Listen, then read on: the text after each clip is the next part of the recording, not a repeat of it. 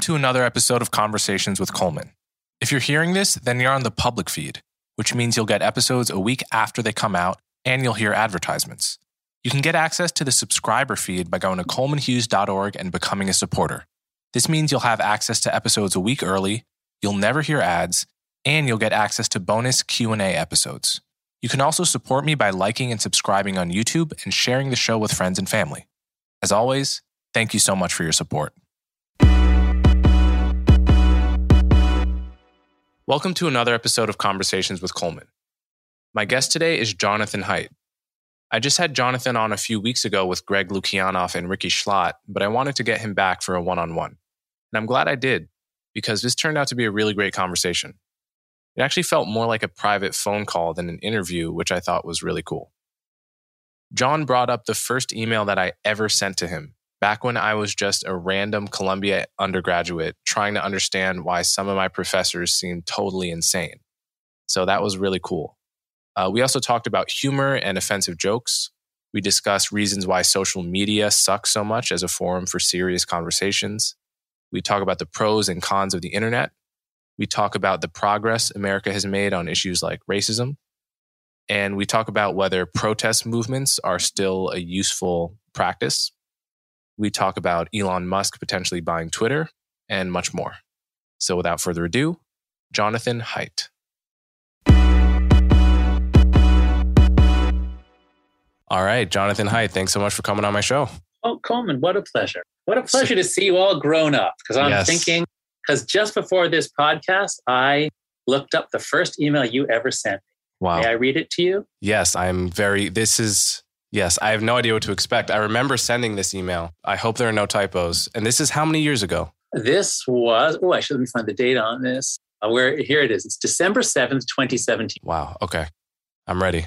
Okay. Headline A Tale of Two Columbia Classes. Hi, Professor Haidt. I'm a second year undergrad philosophy major at Columbia and a fan of your work on moral psychology. I've just finished watching your conversation with Jordan Peterson and couldn't help but share the following anecdote. Two of my courses this semester differ from one another greatly. One is an intro philosophy course required by all philosophy majors, in which we read classic papers in the philosophy of mind, identity, and morality. The other is called Philosophy and Feminism, in which we learn the core principles of intersectional feminism and queer theory. Okay, standard opening, 2 mm-hmm. courses. I remember those courses, yep. Okay. Now, leaving aside the differences in content, the courses differ in how they're run. In the intro class, we'll read a philosopher, say Thomas Nagel, learn his arguments well enough, well enough to repeat them, and then spend the majority of the class exposing any weaknesses in Nagel's argument. We deem no philosopher's views sacred or even special. We even debate one another. I disagree with the professor all the time. It's lively, good natured, and fun. Mm-hmm. Every Monday and Wednesday, I leave that class and go straight to philosophy and feminism, where the social mood is very different. We read some thinker, say Foucault, and not a single person even asks a question, to say nothing of a critique. What few comments are made invariably reify the ideas of the thinker. And if someone does make a critique, the professor has a hand waving way of answering without ever suggesting that the argument could have a weakness. Mm.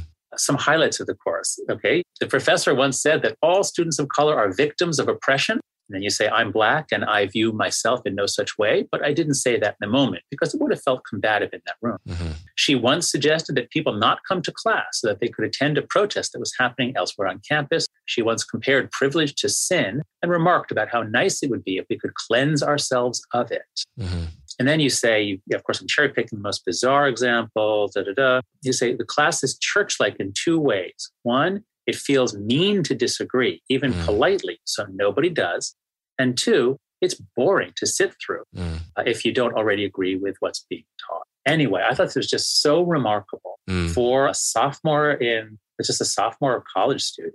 And you had no typos. Everything was perfectly, uh, you know, it, I mean, so I read this and I thought, oh my God, this should be. I think my first thought was, I need to use this example in my talks. Mm-hmm. My second example is, wait a second, everyone needs to read this. So uh, that's oh. why I invited you to just submit it for the Heterodox Academy blog. And, and that email became the first thing I ever wrote that was ever published anywhere.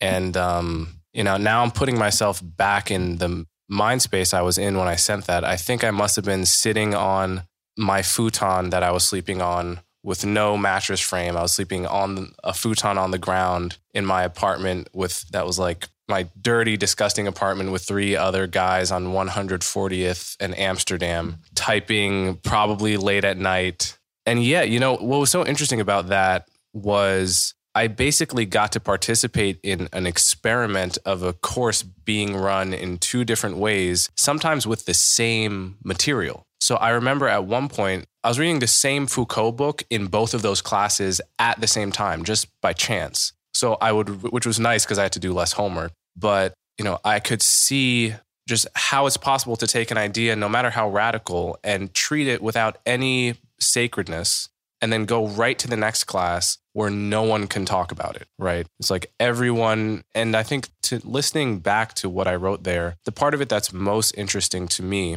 and a lot of university students will resonate with this. And, you know, ironically, now I get these emails, you know, it's like a, um, so it's a chain. it's a chain, exactly. What's most interesting to me that I said there is that it feels mean to disagree in the one class and it doesn't feel mean to disagree in the other class, which is such an interesting comment on how the same person, an hour apart, like my own feeling of who I am to say something will change just depending on the feeling that's created in a room. I would have felt like an asshole to disagree in the one class versus the other. That's right. Because what you put your finger on there is that we play different games in different spaces, and the professor defines the game mm. um, and the norms and the rules.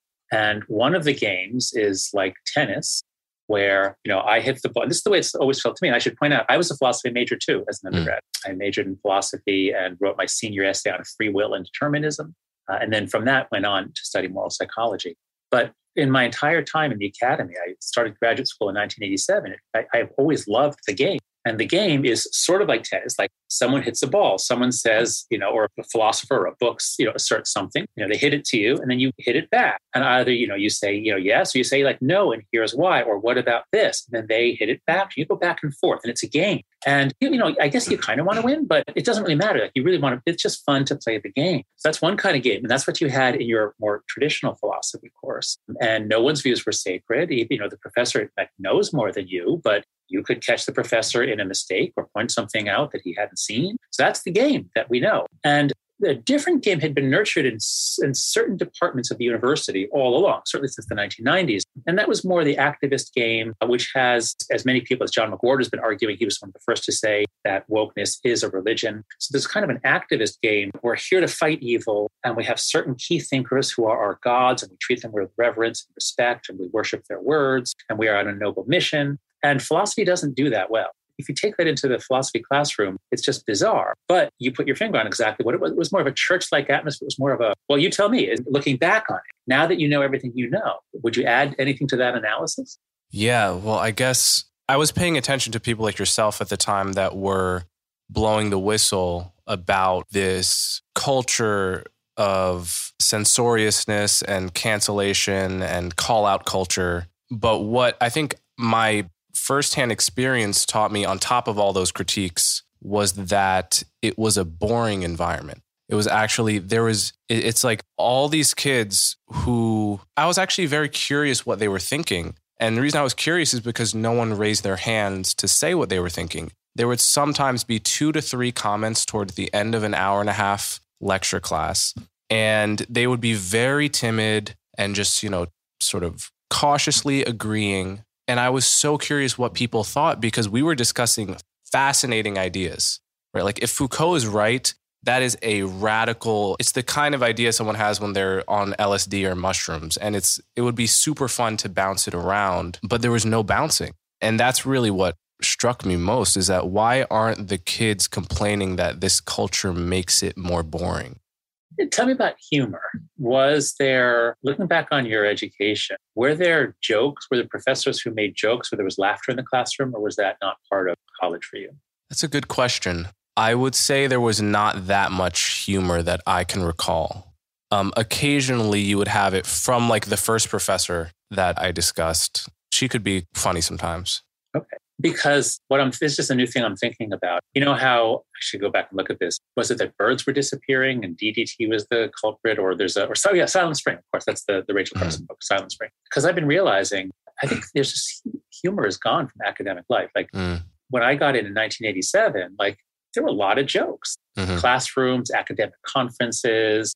it's just sort of normal. Like you'd find humor. Somebody would tell a joke that has a punchline. I mean, academics was fun and funny, and and because everyone is so smart, you know, people right. have high IQs, they know a lot, they got quick minds, and so there was a lot of humor. And I'm just realizing I haven't really heard many jokes since about 2014, 2015. It's like, you know, this new way of being, you know, now we call it the Great Awakening. The Great Awakening came in. It was like, oh, no more jokes. You know, the, uh, the Committee on Morality has uh, ruled against jokes, so no more of those. Mm-hmm. Yeah, it did feel like that. There, there was, uh, there were occasional bright spots. I mean, I remember one intro philosophy class. I had a professor that would make some funny puns and some kind of philosophy jokes, but it really does not encourage pushing boundaries that that kind of a culture because jokes by nature are often transgressive. I just did a public event with at the Comedy Cellar with Glenn Loury, Roland Fryer, and four comics. Uh, oh my God! How did I miss this? That sounds yeah, amazing. The, you check it out on YouTube. There's Andrew Schulz, great comic, was there. Shane Gillis, Sam Jay, and the comics ended up dominating the conversation, as is their trademark. But the point of the conversation was to ask the question are there certain topics now that are more adequately addressed in a comedic setting than in an academic setting, on a podcast, in a paper, at a conference? And that was sort of the launching point of the conversation. Cool. I will definitely check that out. I hope you can put it in the show notes. That sounds like an amazing conversation.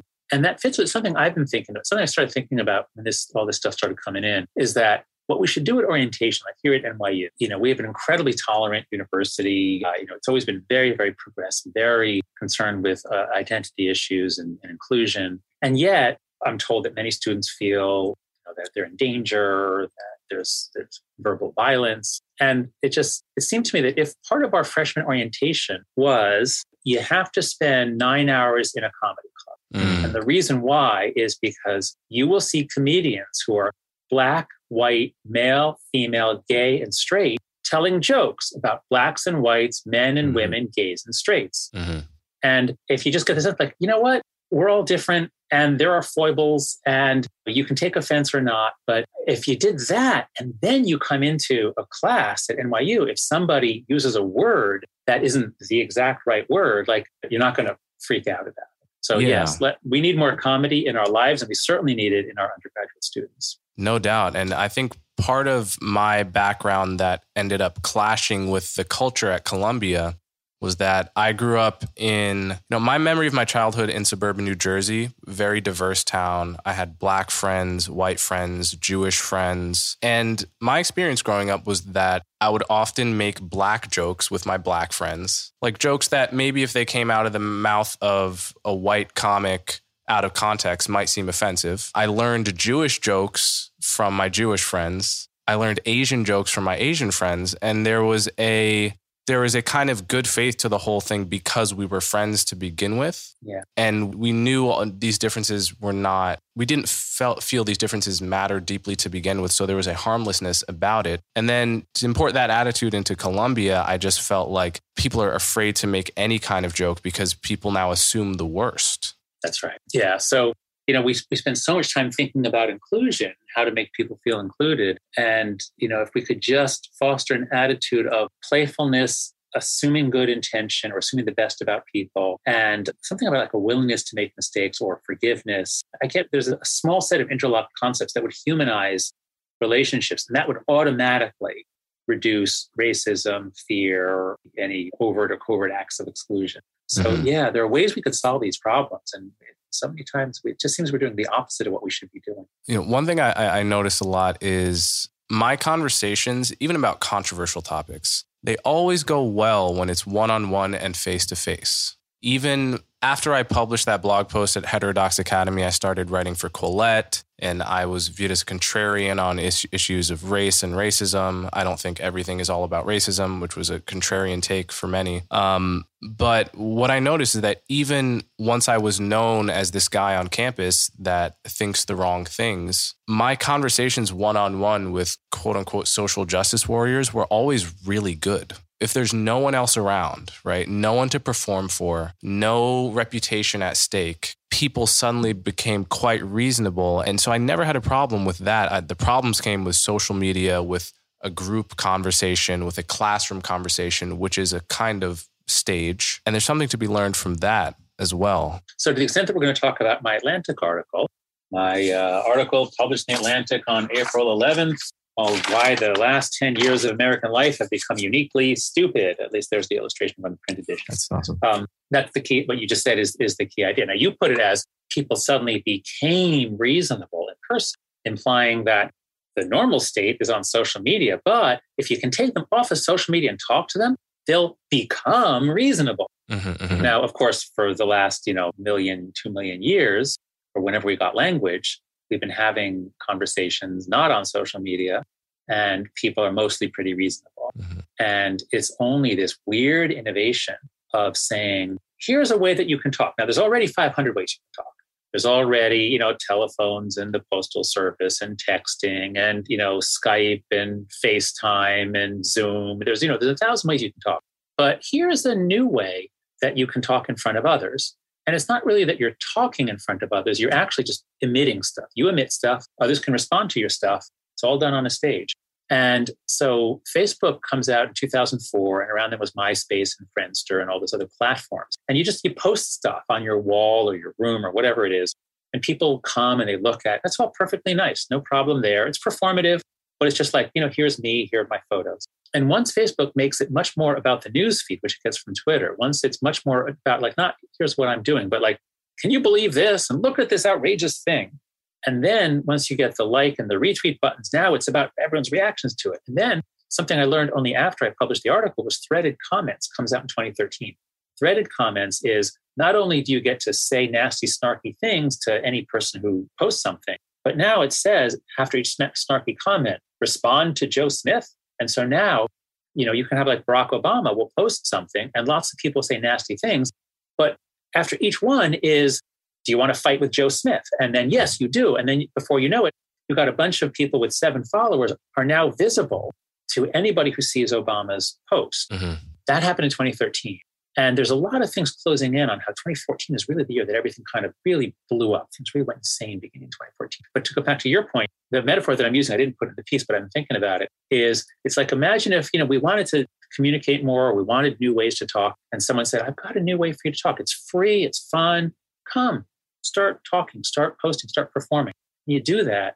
And then you realize, wait a second, wait a second. There's like, we're in the Roman Colosseum here. And there's 100,000 people around us cheering for blood and they want us to fight to the death. And if someone stabs someone they cheer. And so we start stabbing each other more. Like this is what this is the situation we're in. So it's not that you know what if people if you talk to them they become normal. It's like most people are pretty reasonable always have been. But you put them in front of the roman coliseum I um, mean, you give them weapons. Yeah, some people become complete assholes. Yeah, this is an enormous problem. I mean, when Facebook started out, it was, you know, I'm just old enough to remember Facebook when it was I just want to post something random so that my friends at school like know what I'm up to on like a Saturday afternoon. Like really innocent and like the proverbial frog boiling in water, we just inched into this totally different situation and it was like each one of these things you're noting was a part of that story the, the, the ability to reply the ability to like each of which seemed totally innocent yeah. on its own defense. yeah and increased engagement no doubt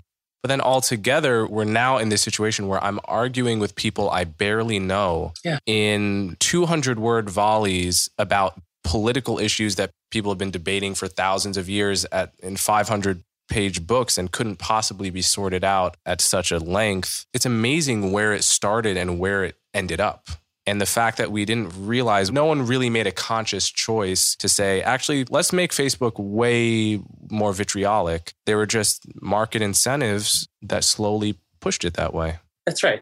Facebook literally gave bonuses to engineers who would increase engagement. You could think of a way to keep people on longer, then you got a bigger bonus. And they did all this. This is one of my big, it's, it's an incredible time to be a social scientist, especially a sociologist or a social psychologist. I, I look back on those years and the story that I tell in the article that I'm writing up in the book is really trying to get the sense of like the long human arc of coming together, cooperating more, finding ways to communicate, building larger societies, building nations, building transnational institutions like the EU and the UN. And, you know, cooperation goes on and on, as many like Robert Wright, many have pointed out. But we're doing it. It's now going so fast and being driven by people who have no knowledge or concern for emergent properties of this complex dynamical system. And so, yeah, I'm sure that Mark Zuckerberg didn't intend to bring about what he's brought about. And many of these people were techno utopians. They really thought if we just, you know, information wants to be free, put people together, good things will happen. But had there been some social conservatives in the mix,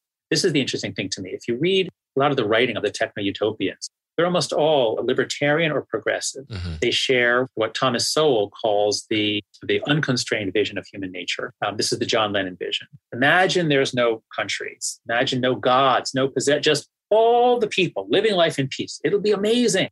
Knock down all the walls, just put people together.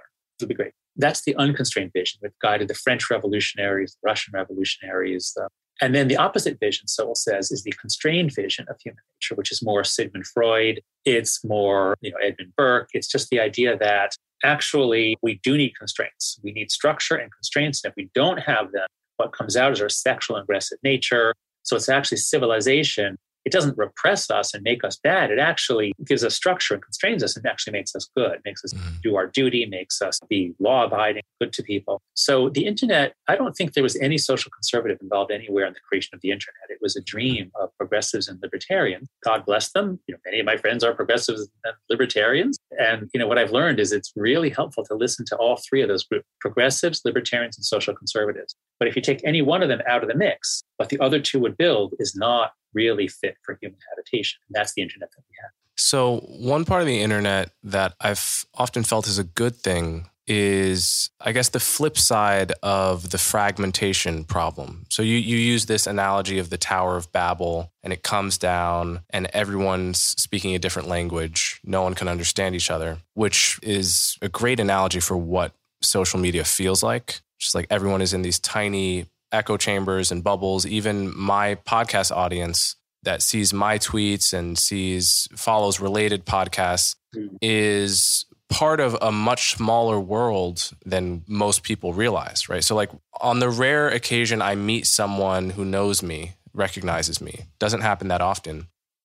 Usually they think that I'm getting recognized all the time. You know, because they care about. You're so famous. Everyone right. I know knows you. Right. I'm really not at all. And so it's the insight there is people think the bubble that they're in is much larger and more representative than it is, and everyone's in a bubble, and the bubbles have multiplied. And the bubbles are get they get smaller every day. The news you consume gets more linked to your sub sub sub culture. Mm-hmm. and all the other sub sub sub cultures make no sense to you because they you know it would have required so much buy-in and years of context understanding that you can't possibly have had. So that's the fragmentation problem. But it seems like there's a flip side to that which is the more subcultures there are the more the, the easier it is to find a subculture where you really fit right? It's like if the only way of measuring whether you're a cool person is like whether you're good at baseball or sports, it's like a monoculture of the 1950s, and you're good at sports, you're cool. You're not, you suck. That leaves a lot of people out. Whereas now nowadays, someone who sucks at sports, they can go on Reddit and like get into playing the accordion and get really good, and now that's their world. So, how do you think about the pros and cons of the fracturing of culture? That's a great, that is a great observation. And this, okay, I'd love to answer this, to address this, because I've, I've got notes in my Evernote. I have all kinds of ideas for essays I want to write someday. And one of them is called something like the moral progress essay, or you know what we lost when we, you know, what we the moral progress we lost uh, in the 21st century. So first, let's imagine two worlds, one of which there's a single story, everybody shares it, and that's all there is. There's one big community. We all share the same narrative. That's and, and, and it's all one community. This sounds kind of like a fascist dream. Like this is like not a human society. Let's imagine another where it's just fragments. Everything is small groups. You can find a small group. You can move from group to group, but you know it's just lots of small groups. And that's what we have now. Fragmentation. This is the post-Babel world that we have now. And I think what what I think is the most humane world, which was actually the, the liberal fantasy, and by liberal I don't mean left, I mean the like John Stuart Mill, you know, experiments in living. We want a liberal society is one in which we use minimum force on people and, and people can live the way they want, but we still have a sense of community. We have shared meaning, we have shared facts. So, in other words, imagine that there was some sort of overarching understanding of what was going on, but underneath that, there were also lots of pockets of meaning. And to me, this is actually this is the great moral progress of the 20th century is a world in which there is a dominant culture, and the world that you and I were born into, so me, was the one in which it was the WASP culture was the dominant culture, but it sort of ruled with a very light hand. That is, there was plenty of room for minority groups to live the ways they wanted. Uh, my grandparents all came from Russia and Belarus and Poland and Jewish immigration around 1907. And the Jews could live the way they wanted and have their rituals and their synagogues. And, and Jews did incredibly well in this country. And my wife's family is from Korea, same thing, very similar. Her dad came over in uh, 1954, 55, right after the war. And so you have, there was a sense of being an American, and there was an assimilationist ethos. That is, everyone's welcome in America, but we're not a country of blood and soil. We are a country of shared belief in a certain set of ideas and holy objects.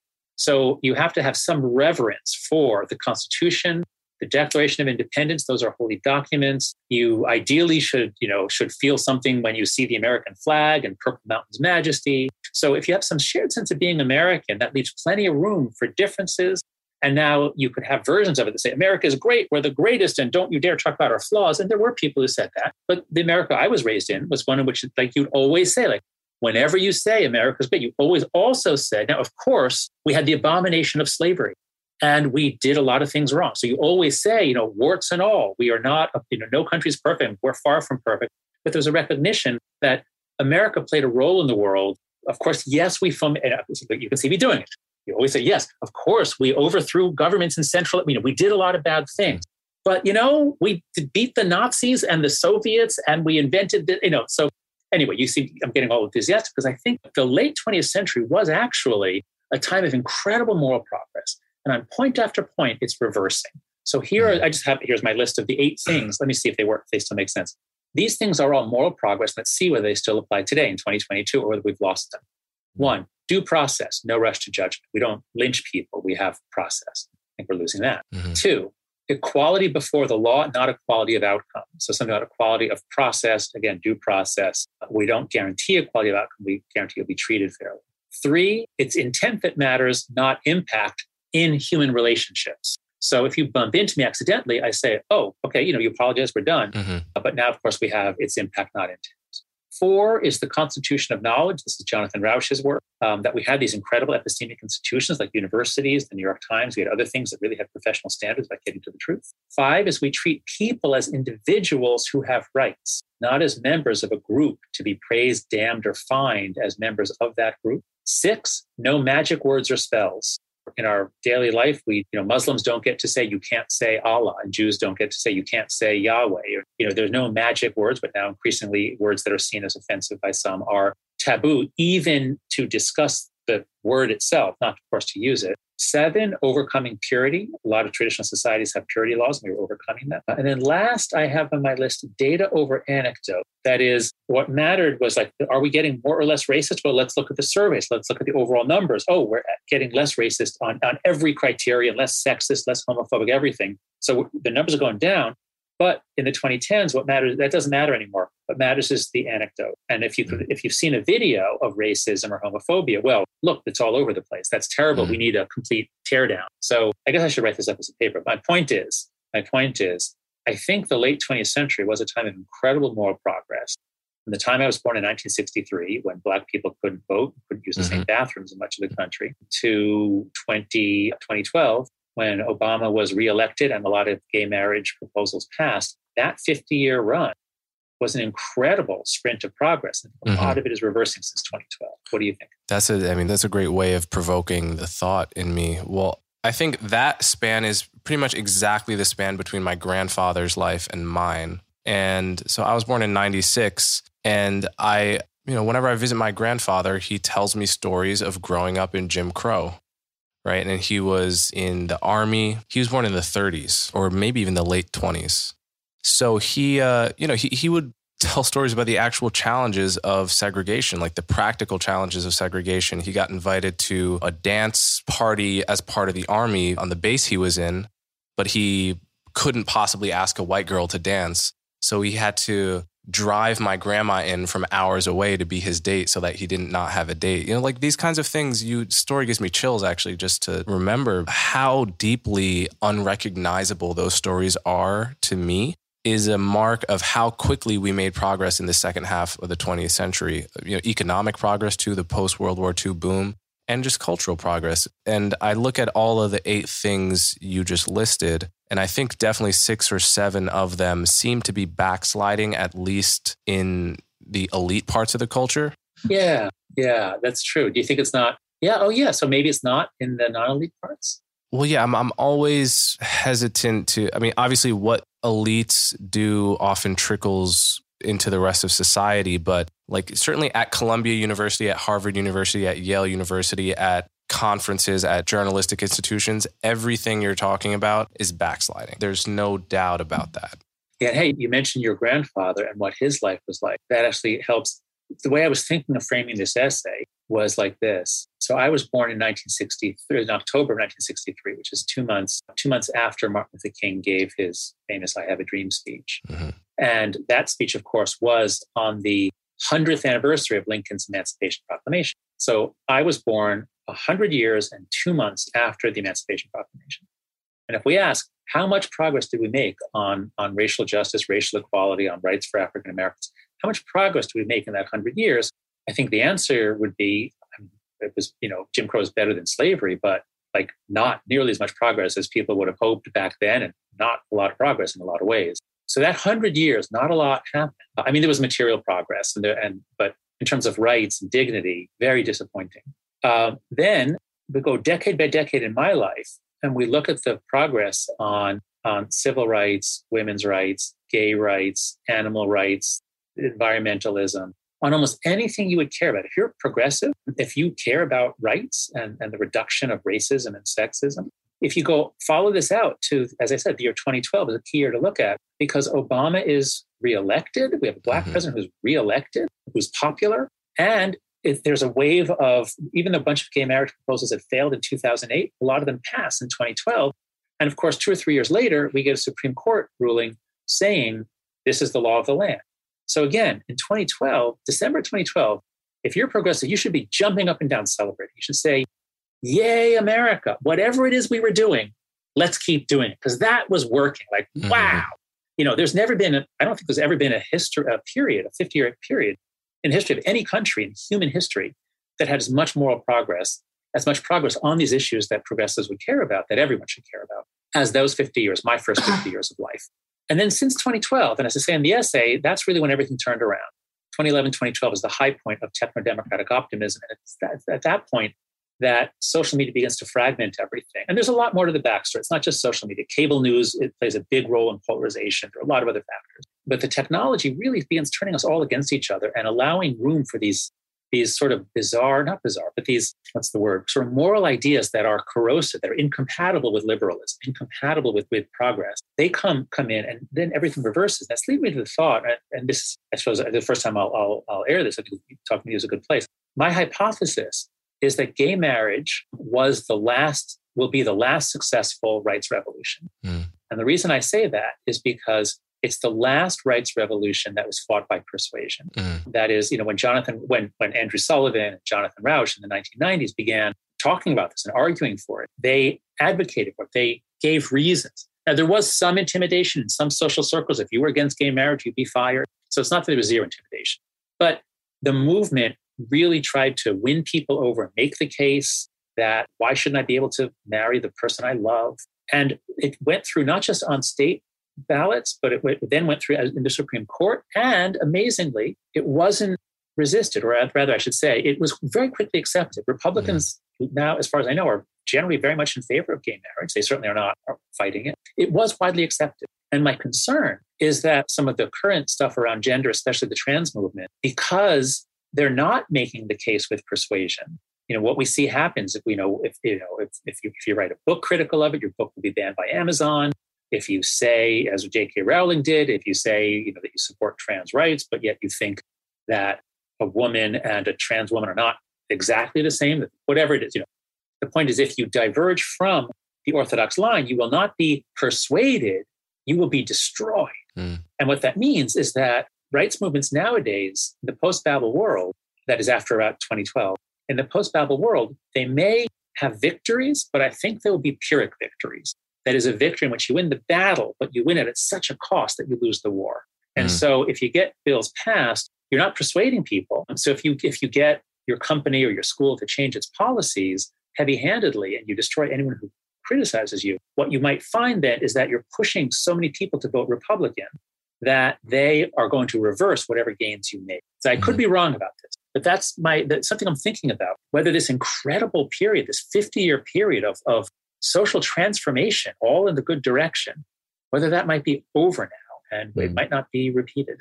That's fascinating. I mean, I've had a similar version of this thought, which is that the way that young Americans, I would say both of our generations, come up is with this deep, almost unconscious reverence for the style of the civil rights movement, right? Like the protest that is noble in its aims that eventually wins. And we don't even realize how much that paradigm has an effect on us until you, you know, speak to someone from China, right? It's like that deep psychological imprint culturally is not a default, right? That's a particular paradigm we have that what it means to be a good person, or a lot of what it means to be a good person, is to band together with people, fight the oppression of a vulnerable group of people, and win in the way that Martin Luther King did, or perhaps even go further and be more radical, however you want to do it. But there are not an infinite number of issues on which that exact paradigm makes sense. And gay marriage, it made a lot of sense. It's like go out and do a peaceful protest and persuade people, and then you want, you win. With the issue of trans, we are running up against a more complicated issue with trade offs. It's like where we're witnessing Western European countries like Finland, which we hardly see as backwards or bigoted places. In fact, we usually praise their approach to healthcare. We're seeing them phase out puberty blockers for kids under 18, which at the very least, one has to acknowledge this is not as morally clear cut as an issue like gay marriage or voting rights for, for all races. And obviously, those didn't seem clear cut at the time, but really the arguments for them are, are very straightforward. They don't involve these trade offs. And um, I think you're you're you're possibly right. I mean, it's it's quite possible that we have reached the end of the issues on which that deeply conditioned hero's quest makes sense. Oh, that's right. And that would be a direct consequence of the post Babel era, the idea of, of once the Tower of Babel fell, we should just point out for listeners who don't remember the key line. The key line of the Tower of Babel story is after the people build this tower, the city in a tower, and God is offended by the hubris. God says, Let us go down and confound and confuse their language so that they may not understand one another. Mm. so that's the metaphor I used in my article is that it's like social media did this to us. It destroyed the tower, no possibility of shared meetings anymore. All these micro communities of strangers, temporary strangers, little bubbles uh, in the ocean, uh, no overarching, no possibility of a shared story, shared meaning, shared understanding, shared facts, and never will be again. Mm-hmm. Uh, I hmm. mean, maybe in 100 years, but not in the next 10 or 20. We're not going to have shared facts and shared understanding in the next 20 years. And so, if that's the case, then there is no possibility of a successful rights revolution anymore because you can't possibly persuade 80% of the people. You mm, can, you can persuade 20%, yeah. and you and if, and if, you're very aggressive about it, you're just going to then create enemies. So the further harder you push in a post-Babel world in a country defined by negative partisanship, where we don't vote for the person we want, we vote against the other side because we hate them so much. The harder you push on a rights movement here, you can get 20 or 30%, but that's just going to cause the other side to be dead set against you. And I think that might be the future of rights movements in this country. Yeah. So so I want to consider my grandkids, right? If if I have them. When I talk to my grandfather, he can list 5 to 10 things that are materially different now in my lifetime when it comes to rights. Things I'm able to do that he was not able to do when he was my age. I'm curious what that conversation will look like when I'm 80 and I'm talking to my grandkids that will be born in, you know, say like the 2070s or something what are the things I'm going to be able to say in their lifetime that that have really changed for the better in these unambiguous ways that my my grandfather could point to. Okay. Well, first, what are the things that you cannot do today as a black man? What are the things that are not open to you because you are black? Uh, there are none that I'm aware of. Yeah, I, I have encountered no serious obstacles to my success on account of my race.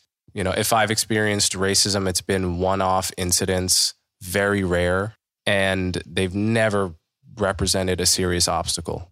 So the right, so the rights revolution has succeeded. Now, there certainly has not been equality of outcome. There are all kinds of disparities. But as you know, and as you've said, you can't just assume they're caused by racism.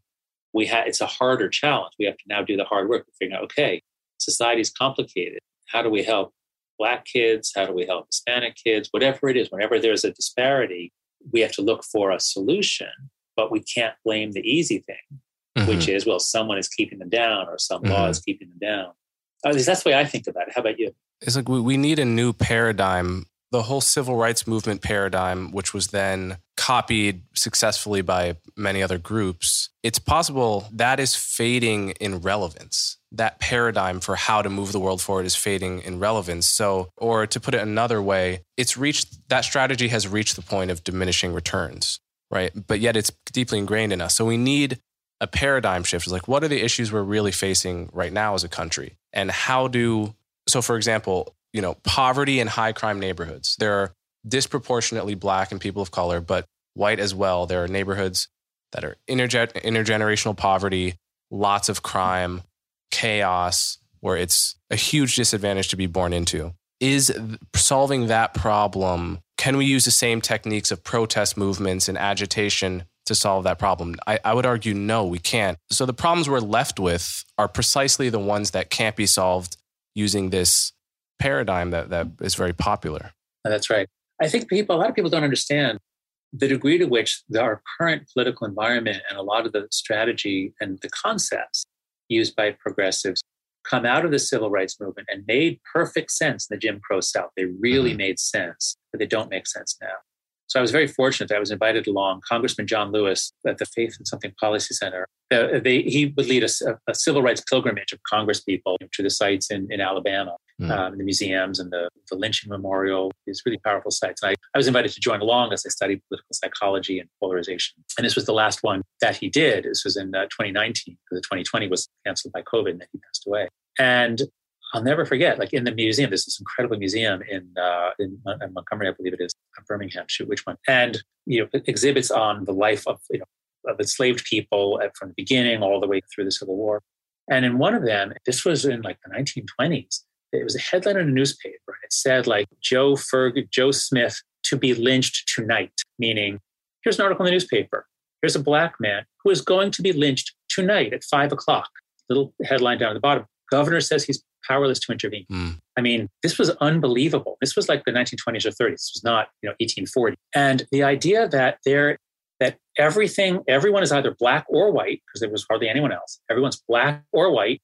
And the law tells you what you can do if you're black or white. And if the law is designed to keep black people down. And if you want to talk about structural racism, that's it. It's everywhere. It's in the law and it's enforced in the state capitol at the legislature. And, you know, so it's like, like this was the situation. And what is the way to change that? Apply pressure to the legislators to change the law.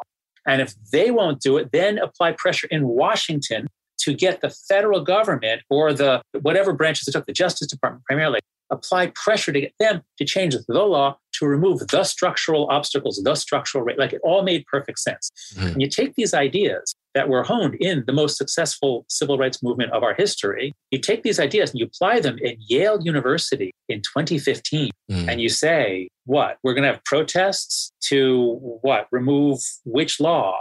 To mm. end racism? Or you say, we're going to protest about police killings, and this is going to what? Stop police killings? Like, mm-hmm. so you know, we need to understand the concepts and the tactics that work based on the problem. And I think a lot of the concepts and tactics being used in universities today and other progressive institutions, which are mostly around social media, are just not. I mean, they, they often misdiagnose the problem. They then misdiagnose the means to change the problem. And they are generally very low cost sorts of, you know, clicktivism or whatever it's called. So yeah, I think we are in an era that is in which there are still rights movements, but they're nothing like the older ones. And I don't know if I don't think they're going to be very successful. Yeah, I worry that you're right. And I, I worry that people are going to be very slow to realize that. So I guess to get a little bit back to this social media topic before I have to let you go, Are you how optimistic or pessimistic are you about uh, an Elon Musk takeover of Twitter? Do you think he is going to successfully address all the issues that you you've been pointing out with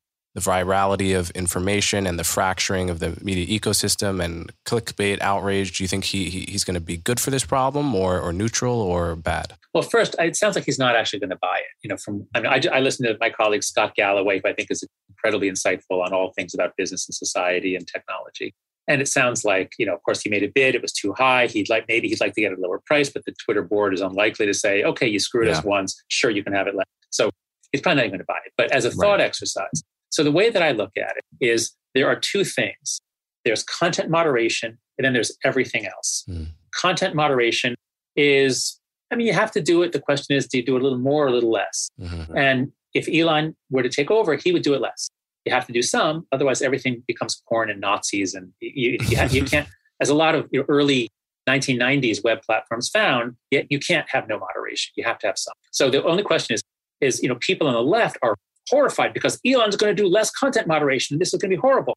he's going to lower it. If people on the right are like, yay, Elon's going to lower it. So mm-hmm. we're, we're, that's half of, that's 90% of the discussion.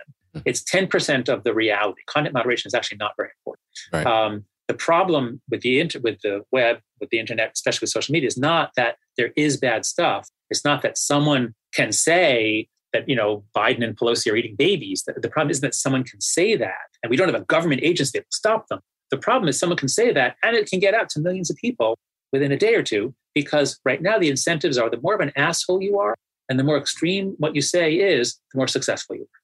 Mm-hmm. And those incentives are insane. Like it's insane that this is our public square with these horrible, horrible incentives. So let's leave content moderation because that's hopeless. Republicans and Democrats will never ever agree. So we'll, unless we get unless one party gets 60 votes and 60 senators, nothing will go through Congress. Mm-hmm. Now let's move over. Let's look at everything that matters, which is the architecture, the dynamics. It's all about the architecture. That's what pushed us over the cliff. That's why everything is going haywire. It's the architecture. And there are a bunch of things about the architecture. One really important one, which I talked about in my essay, was verify users. You can't just walk up to a bank with a paper bag full of money and say, please open an account for John Q. Smith. You can't do that banks have duties to know their customers. And while I'm not saying the internet should do that, I do think that giant platforms that affect our society, that have a huge impact on our politics. So if you have, I don't know, 10 million people on your platform, whatever, you have some number of people, you now are a systemically important platform that affects our democracy. And you can't just let a Russian agent open a thousand accounts a day. Like mm-hmm. we're not going, you know, on a tiny platform, we're not going to stop you. Russian agents can do what they want on small platforms.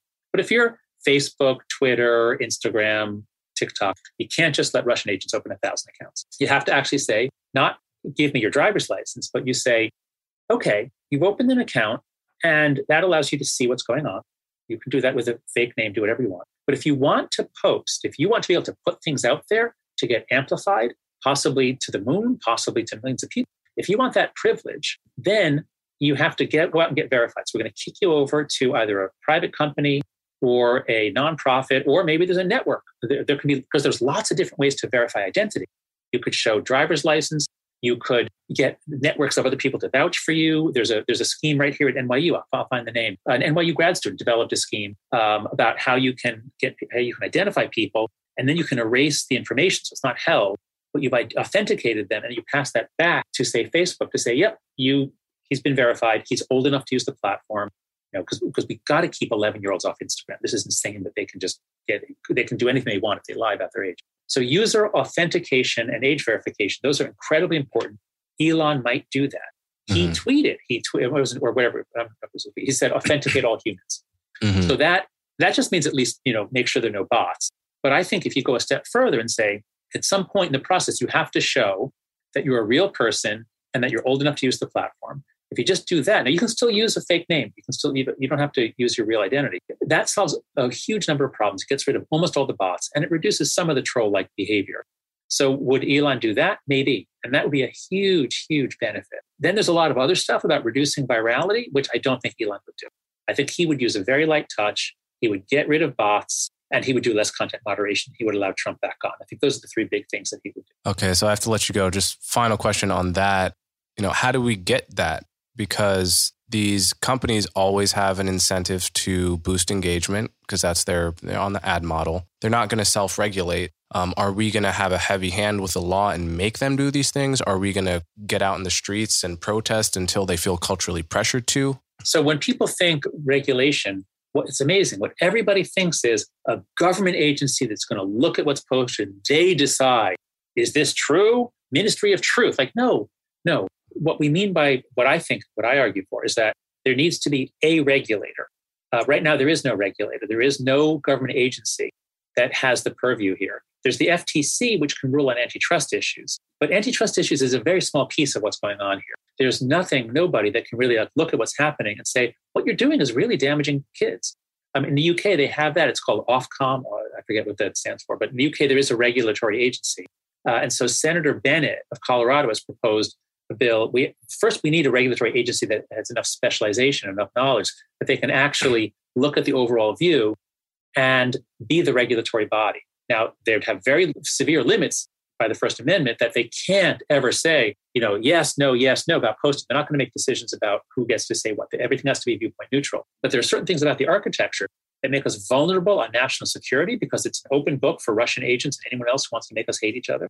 There's no age verification, which is, we didn't even talk about what's happening to teens in this conversation. But we, because there is no oversight body in the government that can make them do anything. So I think we need a government regulator that can look at it, decide what needs to be done, and also what do we need to do before we even know what can be done? And so there are two bills. One is the Platform Accountability Transparency Act, written by Nate Persily at Stanford, that simply says there has to be a mechanism by which these companies share their data. It would go through the National Science Foundation. They would des- designate the process by which de identified data will come from the platforms through NSF or NSF certified researchers so that at least researchers can know what's going on. We have no idea what's happening. So our kids, you know, the depression suicide rates are doubling, and we have no idea what they're doing we have to rely on self-report studies like how many hours of social media did you watch? Like we have these big mm-hmm. studies that are with terrible data. But Instagram has the data. They know exactly what my daughter watched and then how she my daughter doesn't have Instagram. But you know, they know exactly what a kid does, and then they know how the kid's mood is in the minutes afterwards. They have that information. So we need platform accountability. Uh, we need to raise the age of the age of internet adulthood. It's now 13 and it's, there's no enforcement. You can just log. We need to raise it to 16 or 18 and have enforcement. So that, that's what we need to do at the federal at the federal level. We probably will never get it because Congress is so dysfunctional. And it's dysfunctional in part because social media has made it even more dysfunctional than it used to be. But the UK Parliament is actually doing some really good work. They have actually already passed an age appropriate design code. So that's going to force the platforms not to age verify, unfortunately, but it is going to force them to just take account of the fact that you've got kids on your platform. So, like, don't be paying them at midnight. Don't be sending them alerts at midnight to check, you know, oh, somebody liked your photo. Mm-hmm. So, there to be some little tweaks to make it more humane for kids. The state of California is considering passing the exact, almost the exact same UK code. So, if UK and California pass it, the platforms are going to have to do it globally. They're not going to be able to have different platforms in, you know, Colorado and California. So there is a lot we can do to pressure the platforms. I think that there are a lot of lawsuits going ahead. A lot of girls in particular they were not depressed and anxious before they got on Instagram, and then within you know within a year they killed themselves. Mm. So there are a lot of lawsuits going on of parents. I know I've spoken to some of the lawyers. Parents who are suing Facebook, Meta because of what. and it's not because of what they. The key is it's not because of what they saw, because Section 230 protects the platforms. It's, Section 230 has been very broadly construed by the courts to give them. You can't sue Facebook because your kids saw something on Facebook but I think you can, or Instagram. But I'm hopeful that these suits will succeed because it's not the thing they saw, it's the design. The design is unsafe at any speed for children.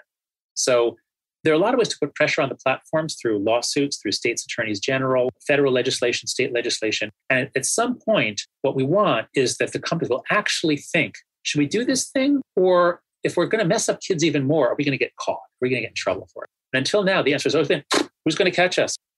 what are they going to do to us? Tell us to stop?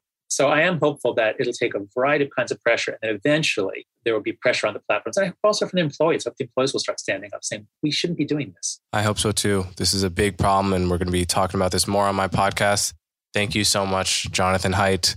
I will link to the article in the description, and it's always a pleasure to talk to you. Thank you, Coleman. And be sure to link to your article, the thing you published in Heterodox Academy. Yes. And uh, if there are any listeners out there who are professors, please join Heterodox Academy. If there are any philanthropists out there who watch this, please consider supporting Heterodox Academy. And uh, Coleman, what a joy it is to see the waves you're making in the world. And you're growing up to be such a fine young man. Thank you, John. Take care. If you appreciate the work I do, the best ways to support me are to subscribe directly through my website, colemanhughes.org, and to subscribe to my YouTube channel so you'll never miss my new content. As always, thanks for your support.